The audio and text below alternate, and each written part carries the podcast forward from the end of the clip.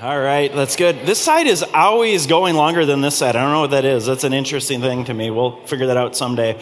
I want to play a little bit of a game with you this morning. And if you want to, to blurt out your answer, feel free. If you're a little sheepish and you just want to think internally, uh, you know, that Scandinavian, like keep it inside, that is fine as well. Uh, the game is, is this a Bible verse or not?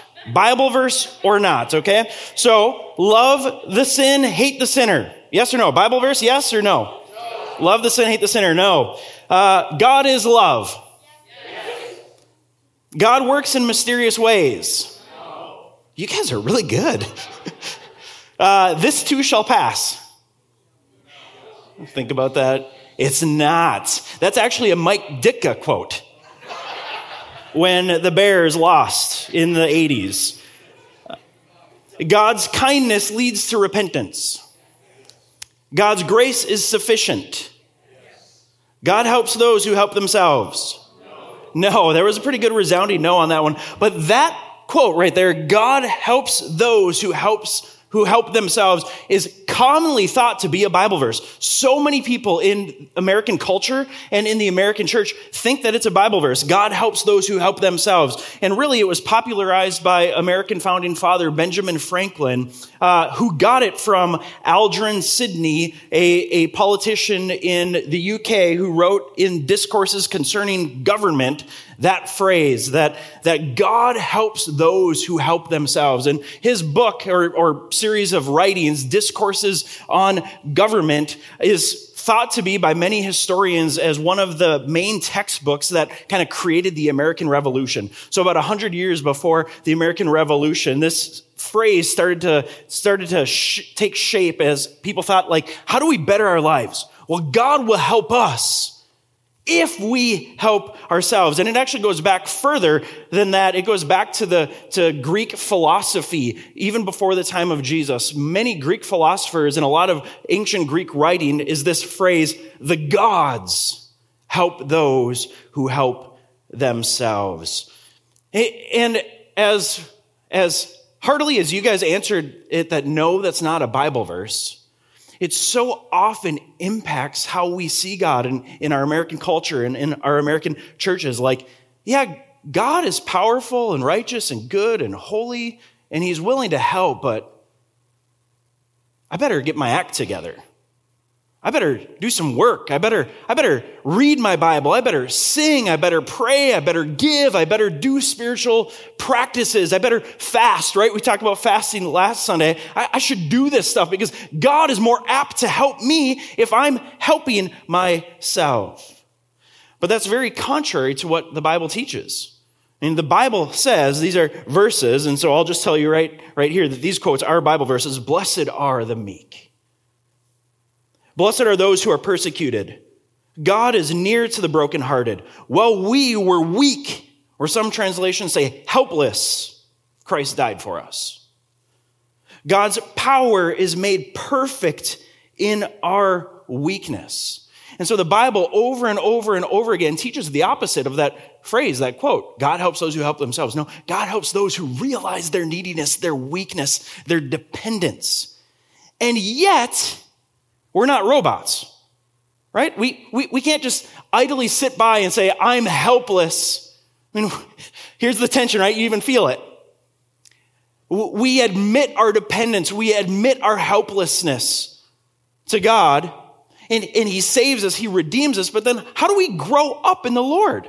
Do we continue to sit on our hands and say, I'm helpless? And so the tension that we're looking at today is this tension of working and waiting working and waiting, like working our, out our own salvation with fear and trembling and waiting on the Lord's work or all these other alternative titles. I couldn't, I, I landed on working and waiting, but all of these titles animated my thinking this week. Trying and trusting. Active and passive. Striving and resting. Doing and being. Activity and identity works and faith or, or discipline and dependence. This is some of the tension that we feel as we try to live out our faith. And this morning, the, we're going to look at a handful of texts, but the main one that's been animating my thinking is Philippians chapter 2. I'm going to invite you to stand as I read this short passage. Philippians chapter 2, verses 12 through 13. This is the Apostle Paul writing to the church in Philippi in the first century. And, uh, and thank you, Pat and worship team, for leading us through that last song that talked about what a wonderful name it is, right before verses 12 and 13. Actually, let's just look at verse 10. We'll go 10 through 13. It says, So that at the name of Jesus, every knee should bow in heaven and on earth and under the earth, earth, and every tongue confess that Jesus Christ is Lord to the glory of God the Father. Amen. We just sang that. That's why we're here. And, and as I'm, I'm going to do a sermon while you're standing up and I'm reading the, all right, I'm going to keep going. Okay, that so that that that's leading into this passage here. So the apostle Paul is telling us that at the name of Jesus we will bow, we will be humbled. And then he says, "Therefore, my beloved, as you have always obeyed, so now, not only as in my presence, but much more in my absence, work out your own salvation with fear and trembling." For it is God who works in you, both to will and to work for his good pleasure. Lord Jesus, I pray and ask that you would massage um, the truth of your word and the mystery of working and waiting, of faith and works, of trying and trusting, all these different tensions, that you would massage the truth of that into our hearts and souls this morning so that we would know when and how we are to work, and when and how we are to just wait for your work to be done. As the Apostle Paul writes here, work out your own salvation with fear and trembling, for it is God who works in you. God, I pray that you would help us to understand that tension and embrace it this morning for your glory, for our good, and the advancement of your gospel. In Jesus' name we pray. Amen. You may have a seat. So you feel that tension, right? And this verse is used so often in Christian circles. And just a couple months ago, uh, me and Ben and Kyle were at this pastor's gathering and we were talking about like the, the grace of God and, and the, the grace is undeserved favor, right? God's undeserved favor for us. And, and this verse was brought up. Actually, I brought it up in the group of pastors like, yeah, but Paul tells us to work out our own salvation with fear and trembling. Like, we need to participate with God. We need to get to work. And then another pastor was like, yeah, but verse 13 says, it is God who works in you. So which is it? Is it my work or is it God's work? And we feel this tension. We see this tension here in this passage. And oftentimes what we do is we end up falling into ditches, right? The ditch of working or the ditch of waiting. The ditch of working, or, or again, it, however you want to, you know, trying, discipline, whatever words you want to use there, this ditch, it, it can be trusting in the spiritual disciplines. Like, rather than trusting the work of Jesus, we can trust our effort, our fasting, our giving, our devotional life. We can fall into that ditch. We can fall into the ditch of working when we attempt to pull ourselves up by our spiritual bootstraps, right? Is that phrase, God helps those who help themselves. I have to get my act together. I need to fall in line. I need to wake up earlier. I need to read my Bible. I need to do all these things. Or, or the ditch of working, it's grace. We begin to think it's earned favor. Now, grace, by definition in the Bible, it's undeserved favor. It's favor that you are granted by God in spite of who you are and what you've done. But, but we often think that, man, God's great. Like, I need to earn God's favor. Don't, don't we? I do. Maybe I'm just preaching at myself this morning, and that's fine. But so often I do spiritual disciplines thinking that God is going to love me more and better because of what I've done. I'm trying to earn God's favor with my works. The ditch of working is doing for God without being with God. Like just duty bound, driven. I'm going to do right, do right, do right, do good, do good, do good, do good. Or it's striving to please God. And God will be pleased with me if I'm able to accomplish things for Him. But then on the other side, there's the ditch of waiting, or the, you know, it, it could be the ditch of faith or the ditch of trusting. It's not practicing spiritual disciplines. It's like cheap grace, taking advantage of God's grace. It's learned helplessness in a spiritual funk. I can't change, so I try. I've been trying, I've been trying, I've been trying, I've been working, I've been working, I've been working, I haven't seen results. And so I guess I just, I'm helpless. I'm incapable. I'm incompetent. I can't do what God would have me do. is receiving grace without gratitude or grit, like kind of taking advantage of God's grace and favor. And, you know, this is like easy believism where it's like, yes, I believe in Jesus and now I can go do my life however I want. And it, it's, it, I don't know that you're actually receiving God's grace with that attitude, but oftentimes, if we don't think about it, like we take advantage of God's grace and we're not grateful for it. And, and we don't have any grit with it. Like, I'm gonna, man, I'm gonna. And, and I think that's what Paul's getting at here in Philippians 2 work out your own salvation with fear and trembling. There seems to be some grit there. But it's God working in you. Right? We feel this tension. Faith without works. You know, just I just trust God. I just trust God. I just trust God. One of my friends recently said, sometimes in the church, it's like we, you know, it's like you buy some furniture from IKEA, you bring it home, you open up the box, lay it out. There's all the parts, all the pieces, the little blob instruction man, and then you just pray over it. I have faith. God, would this thing just come to be? And, that's not how it works, right? You actually have to work. You have to grab the parts. You have to follow the blob bam through the steps and put the thing together. And sometimes we, you know, we're just like, I just have faith, I just have faith, I just have faith. When the answer is right in front of you, actually, I just need to do what I'm supposed to do. I need to follow the steps. I need to do a little bit of work. The book of James says, faith without works is dead.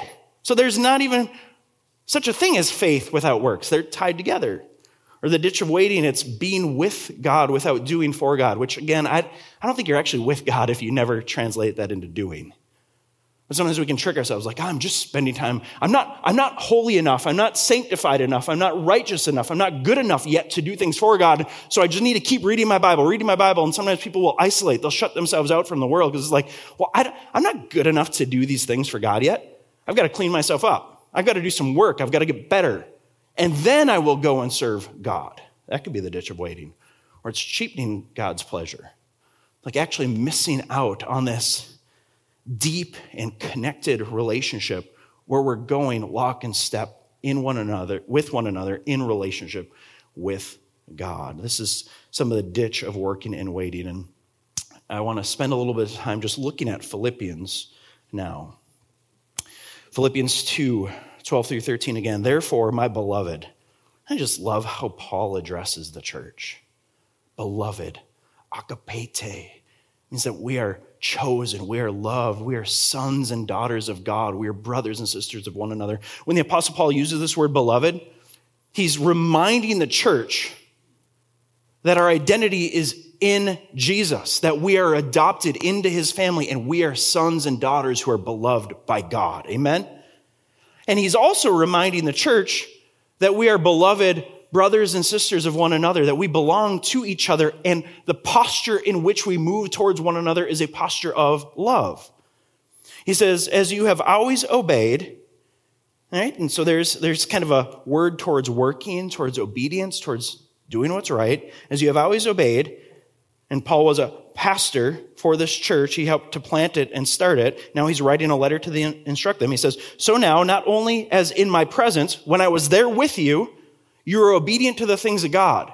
You listened to my teaching and my instruction as I was sent to Philippi on behalf of God to establish the church. You, you, you, listened, you responded to God's work through me establishing the church. He says, So now, not only as in my presence, but much more in my absence, now I'm removed.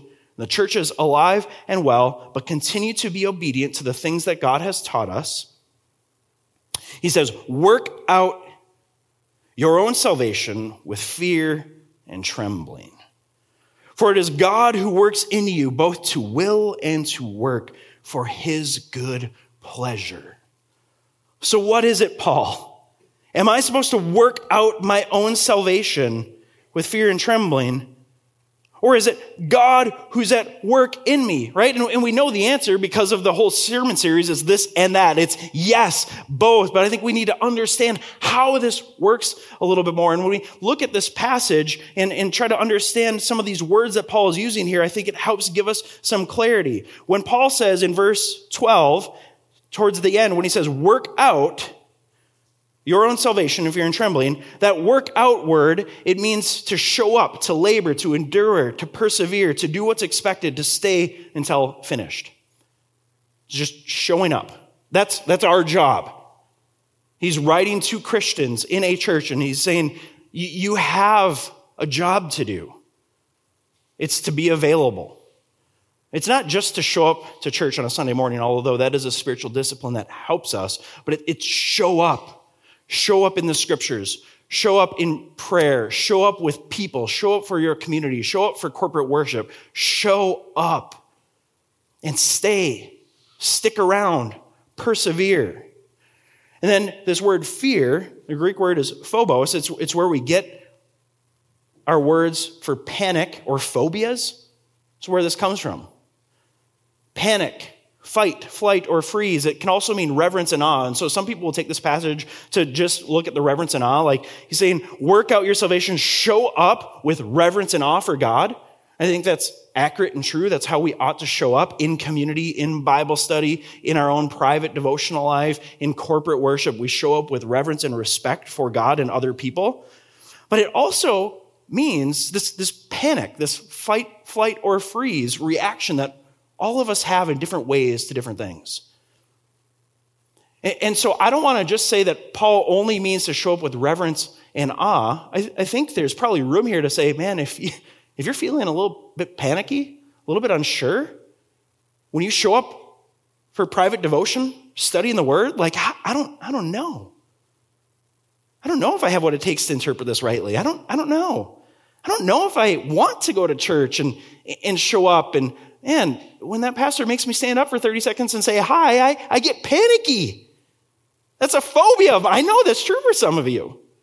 Like, freeze flight. I want to run, but then everyone will see me. I'm trapped in the middle of a pew. How do I get out of here? And I think Paul is inviting us show up, right? Work out. It means to show up with your fear. Maybe today you're feeling reverent and in awe. Maybe you're feeling hesitant. And I don't think it's one or the other. I think Paul is saying, come. And trembling, I, think this takes it even deeper, right? So he says, show up with fear and trembling. And this Greek word for trembling, it means used, this word in, in, in the first century, it was used to describe the anxiety of one who distrusts their ability to meet the requirements. That could create fear. It could create reverence and awe for a holy God. It could also create fear of, like, what if this holy God doesn't accept me. I haven't been working very hard. I haven't been very righteous. I haven't done the right things. In fact, I've done the wrong things. Remember a couple weeks ago, we looked at Romans chapter seven and Paul says like, why do I keep doing the things that I hate and I can't do the things that I want? And as you show up, you might feel that like, I've been unfaithful. I've been a wayward child. I've been disrespectful to God and, and I'm trembling because I'm not sure that I have the ability to meet the requirements. And here's the truth none of us do. God's standard is holiness, perfection, righteousness. In and of ourselves, we don't have that. Now, we know the gospel, it's been imputed to us by Jesus. We now are seen as holy, righteous, and blameless. But if we forget the gospel, and we often do, we show up thinking that I'm trying to earn God's favor, earn God's love, earn God's respect, and I'm falling short. And ah, there's this, this trepidation, this trembling. Because I, I don't know if I belong. Some of you probably feel like, man, I don't fit in with the people around me. They seem holier than me, or I seem a lot holier than them. Maybe we should be in separate churches. Should they even be here? Should I even be here? Like this, this internal battle. Do I belong? Can I, can I meet the requirements? Can I fit in? And then this trembling word, it's shaking due to weakness. And then when Paul goes on to say, so, so work out your own salvation, show up, stick around. Work out your own salvation with fear and trembling, for it is God who works in you. And then this word work is a different word, and it means energy. It's, it's to be at work in, to accomplish, or to, to energize. It's like when you plug an outlet into the wall and all of a sudden there's energy. When you flip a light switch on, all of a sudden there's energy. Like we turn off these lights, all the elements are here, right? But you flip the light on and there's energy. And that, that's what God is doing in us when we show up. And the invitation here is to show up as we are, with our fears, with our phobias, trembling in weakness. It's like um, when I first moved to St. Louis Park years ago, we, my wife Brittany and I, between us, we were working three jobs to try and raise support, plant a church, and uh, we were building managers at the apartment complex just down the street here. And I was also working at Caribou Coffee, and I had to be to Caribou at 4:30 to get started and open. And I loved working the opening shifts. Uh, but during the winter, in this the winter that we were in the apartments, there was a ton of snow. We just had like record amounts of snowfall. I wish we would have had this year, uh, but it was my job to shovel the sidewalks. And so I had this tension that I had to live with. Brittany was pregnant at the time, so she wasn't a lot of help shoveling. She's super strong. She can shovel better than me, but like, do I want to send my pregnant wife out to shovel? Probably not. And so I had this tension where on snowy mornings, I had to get the sidewalks clear because the apartment owners would get mad at me if my job wasn't done. But I had another job to do from 4:30 until usually 11 a.m and that was go to Caribou coffee shop and make coffee and do that whole thing. And so I would often wake up at 3:30 or 3, shovel all the sidewalks, hope it wasn't snowing as, you know, still like there were a couple times where I'm like it's still snowing, what are we going to do? I would call a friend and be like, "Hey, could you go shovel the sidewalks? I'll give you a little bit of money." And so that's kind of how I did it sometimes if snow was still coming down when I was at Caribou, but I would wake up at 3, shovel the sidewalks, and at this time I wasn't sleeping very well either because three jobs, trying to plant a church, second kid on the way, living in an apartment, like just feeling a lot of stress. I was actually having night sweats every night, waking up in the middle of the night. And so I, I would like, that was my level of sleep. And then I would wake up at three o'clock, shovel. I would go into Caribou and like, I'm so tired. I don't have the energy to get through this shift. And then all the things that I have to do after this shift, I, I, I don't have what it takes. Right? Trembling. I, I wouldn't usually show up trembling, but like I would just feel drained. And so, you know, the first thing that I would do when I got to Caribou, before we opened up the store, as we're getting everything ready, I would pour a couple espresso shots and take them. And every analogy breaks down, right? But this would help to energize me to get through the day. Now, there's, there's a negative side to that. But, but this is similar to what Paul is saying happens. This is what the Holy Spirit is and does for us. It's an external source that has been given to us, the Holy Spirit. It's the energy, the wind, the power, the sacred wind of God that has been given to us, this external force that now we have internal within us to energize us to do something that in our flesh we could not do on our own. Think of the Holy Spirit like your espresso shot. Or, or like if you're the workout type, you, you, you go to the gym, you know that your body needs a certain level of protein in order for you to lift weights, to do the next rep, to do the next, you know, to, to keep going. You, you can't just muster that up purely by willpower. You need the right amount of sleep. You need the right amount of protein. You, you, need, you need external sources to help energize you to get the job done. I've run a couple marathons, and those of you who are runners, you know this. Like, it's not just enough to be like, I'm going to run 26.2 miles. You got to train. So there's work, right? But then when you're doing the run, you have to have carbs beforehand. And then as you're running, you have to hydrate. You, you need to be hydrated going into that run. And as you're running, you, you need supplements, external sources of power and energy, calories, that your body turns into energy so that you can complete the task. That's exactly what Paul is saying here. This is the imagery that he's giving us. He's saying this is how it works. You don't just sit around and wait for God to do his work in your life. But you also can't work your way into sanctification, into Christian growth, into a deep, abiding, meaningful relationship with God. It's a this and that. You show up. You show up with all that you are, all that you have, with fear, with phobia, with trembling, whatever it is. Maybe some days you're showing up like in reverence and awe, you're feeling great, and you know that you're not trembling physically because you know, like, man, I don't measure up, but God's grace is good, and so I'm here. Other days you're showing up and you're like, I forgot the gospel. And I'm trembling because I don't know if I belong in the presence of God and other people. And I'm tired and I'm worn out and I have not much to give. Maybe you have nothing to give, but you show up. And God shows up and he energizes you and he motivates you and he propels you. He is your protein. He is your caffeine. He is your hydrate, right? That, that's what Paul is teaching us here. He's saying this is how it works. We need the Holy Spirit for godly growth. That's what Paul's getting after. It's not just your effort in your flesh, in, in yourself. We have a, a lady here, Kathleen, who's helping to start a recovery ministry at our church, which we'll talk about more in the future once we get it uh, ready.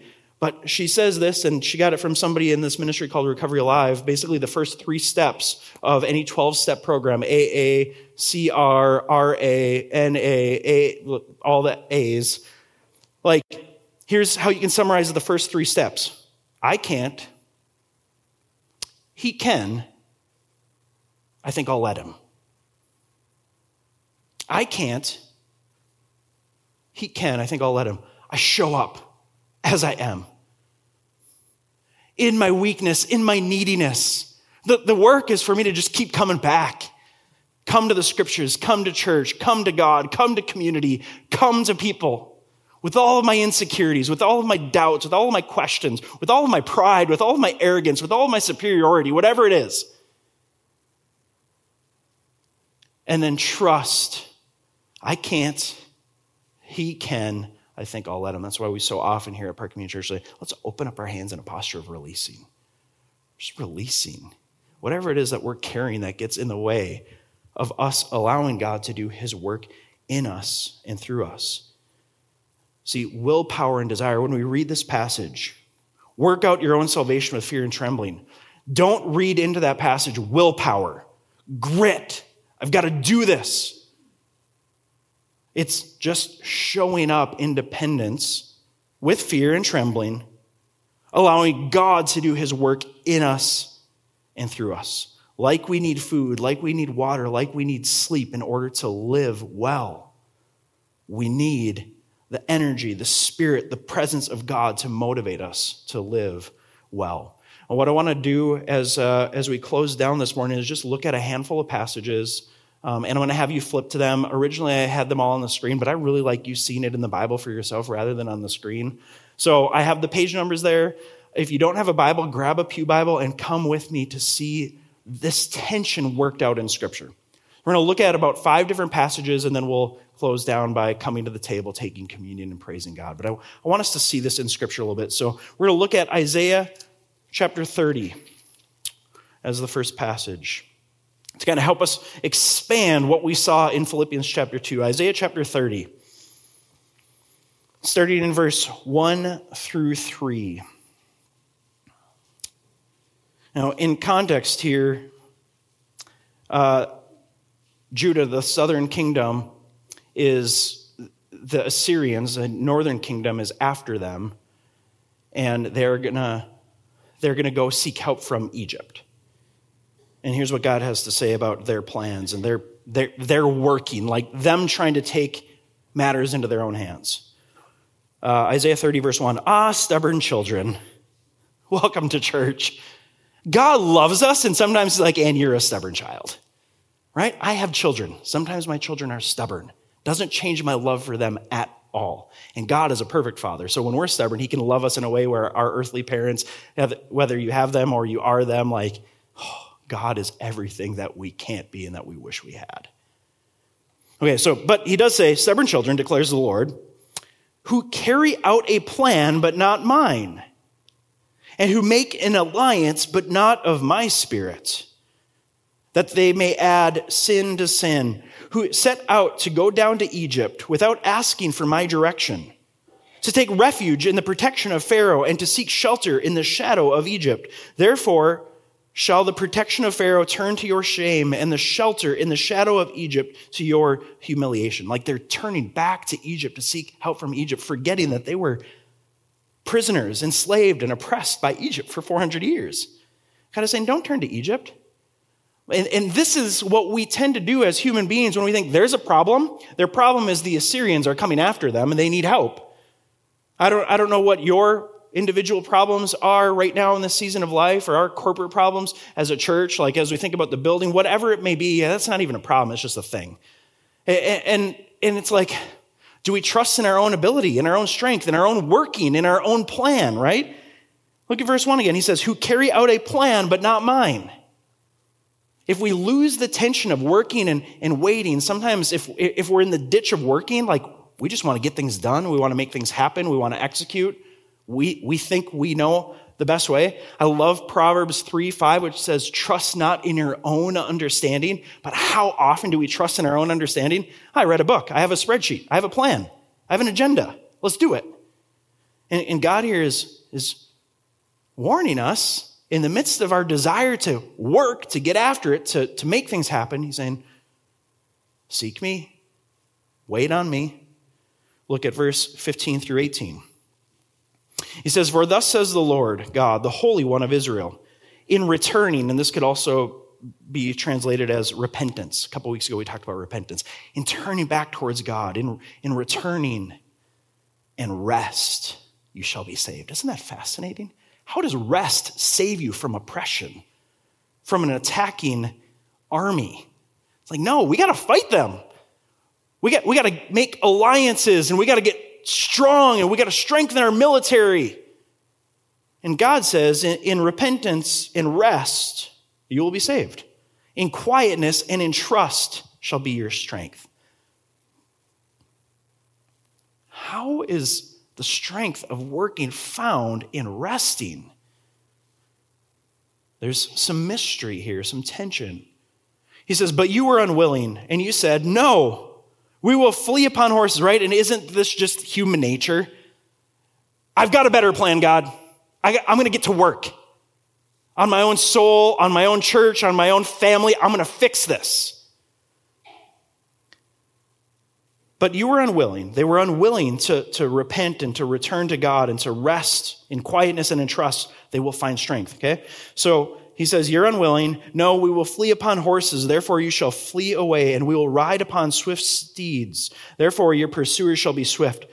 A thousand shall flee at the threat of one. At the threat of five, you shall flee till you are left. Like a flagstaff on the top of a mountain, like a signal on a hill. And this is mankind getting to work before pursuing God or without considering the power of God at work in us. But then look at verse 18. Even in that, even as the stubborn children do their own thing, just hear the heart of God. It says, Therefore, the Lord waits to be gracious to you. Isn't that amazing?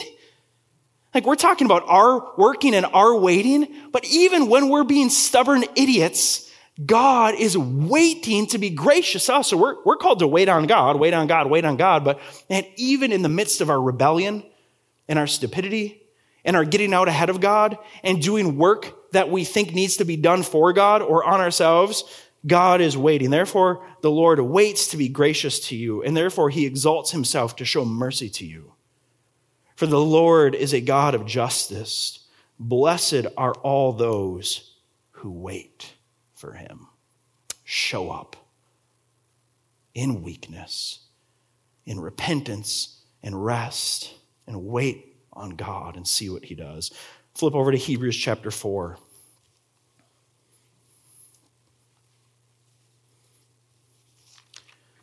Hebrews chapter 4 is on page 1003 in the Pew Bible. And this is a long passage in Hebrews chapter 4 where the writer of Hebrews is talking about the, the, the people of God being led into the promised land, known as the land of rest.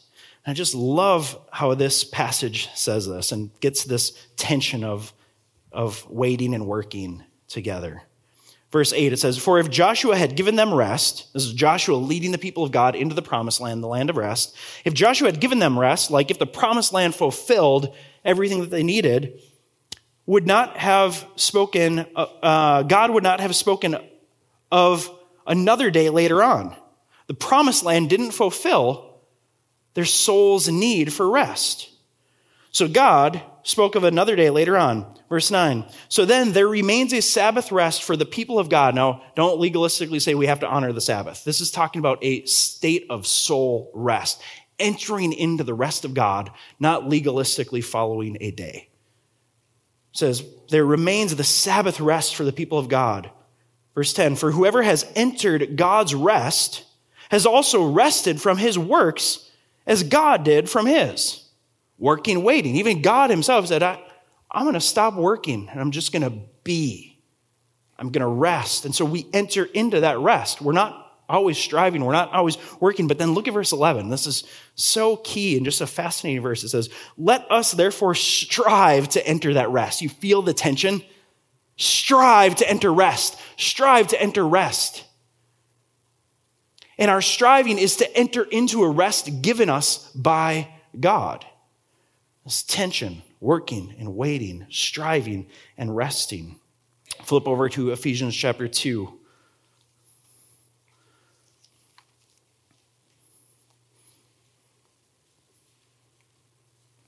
Ephesians chapter 2, verses 8 through 10. It says, For by grace, undeserved, unmerited favor, you have been saved through faith. And this is not of your own doing, it is the gift of God, not a result of works, not a result of your effort.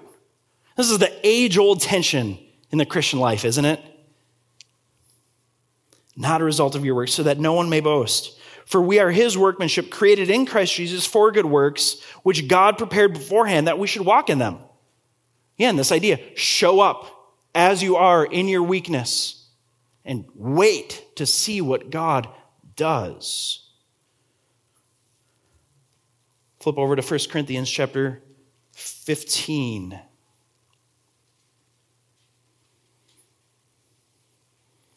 Again, a part of this sermon series, right, is we're just kind of getting small chunks of verses, and I prefer to do the whole context, but we've been in John for like a year and a half, and I just feel the need for us to get a bigger picture of some of this stuff that's happening in scripture. So here in 1 Corinthians 15, it's an incredible passage about like our resurrection body and what happens at death. You've probably heard this passage read at a funeral. And uh, we don't have time to get into all that, but just pick it up in verse 57. It says, Thanks be to God who gives us the victory through our Lord Jesus Christ. There's a victory. It's been accomplished, it's been done, it's been won. Therefore, because of the victory that we have in Jesus Christ, therefore, my beloved brothers and sisters, be steadfast. There's some working, right? Some showing up. Be steadfast, immovable, always abounding in whose work? In the work of the Lord. See, there it is again. We show up. Be steadfast, immovable. Be present. Stay. Persevere. Show up at the gym, whether you feel like it or not. And then trust that those supplements, that external strength that you took, will kick in. This is how it works. We, we show up, we stay, we persevere, and the Spirit of God works in us. It's His work always abounding in the work of the Lord, not in the work of the flesh. Knowing that in the Lord your labor is not in vain. We work and we wait, we show up. And then the last passage here that I'll close out with as we go to communion Luke 13, 6 through 9. We looked at this passage a couple weeks ago, and I just want to close down this morning with it because it's so fascinating to me. And it's just, it has so animated my own soul and how I think about my own growth and how I think about the growth of the church and God's heart for our growth. And he, Jesus, told this parable. A man had a fig tree planted in his vineyard, and he came seeking fruit on it and found none. And he said to the vine dresser, Look, for three years now I have come seeking fruit on this fig tree, and I find none. Cut it down. Why should it use up the ground? And he answered, Remember, the vine dresser here is God. Here's God's heart, God's approach, God's perspective. The vine dresser answers him, verse 8 Sir, let it alone this year also, until I dig around it and put on manure. Then, if it should bear fruit next year, well and good, but if not, you can cut it down. What Jesus is telling us in this parable is that regardless of our fruit, God's heart and desire and approach towards us is to continue working on us and waiting on us. Remember that passage from Isaiah 30? Like the Lord waits to be gracious to you. This parable is saying that regardless of the external behavior, the external fruit, your good works or your bad works, God's not done with you. He's saying, let me play in the dirt. Let me tend to this. Let me give some fertilizer. Let me give some water. Let me, let me, let me cut some branches back so that the sun can get to this. Let's see what will happen. And so, church, I want to remind us that as we show up as we are, fear and trembling, God is doing something in us that we could never do on our own. His desire is for you, His love is for you, His heart is to mend your wounds, to tend to your soul, to care for you. And so we show up as we are, fear and trembling. And we trust that as we show up as we are, God is doing more work than we could ever ask or imagine. And that God is being patient as He tends to our soul, and the fruit will eventually come. Amen? Let me pray. Jesus, I thank you for this last parable, which just shows us this nature of your heart for us, your desire to tend to us. Um, Lord, and like that tree is very passive to your work.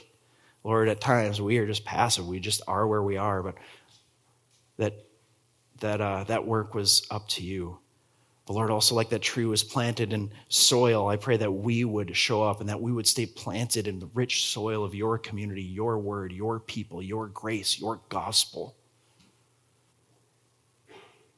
Lord, everybody who's here this morning has showed up.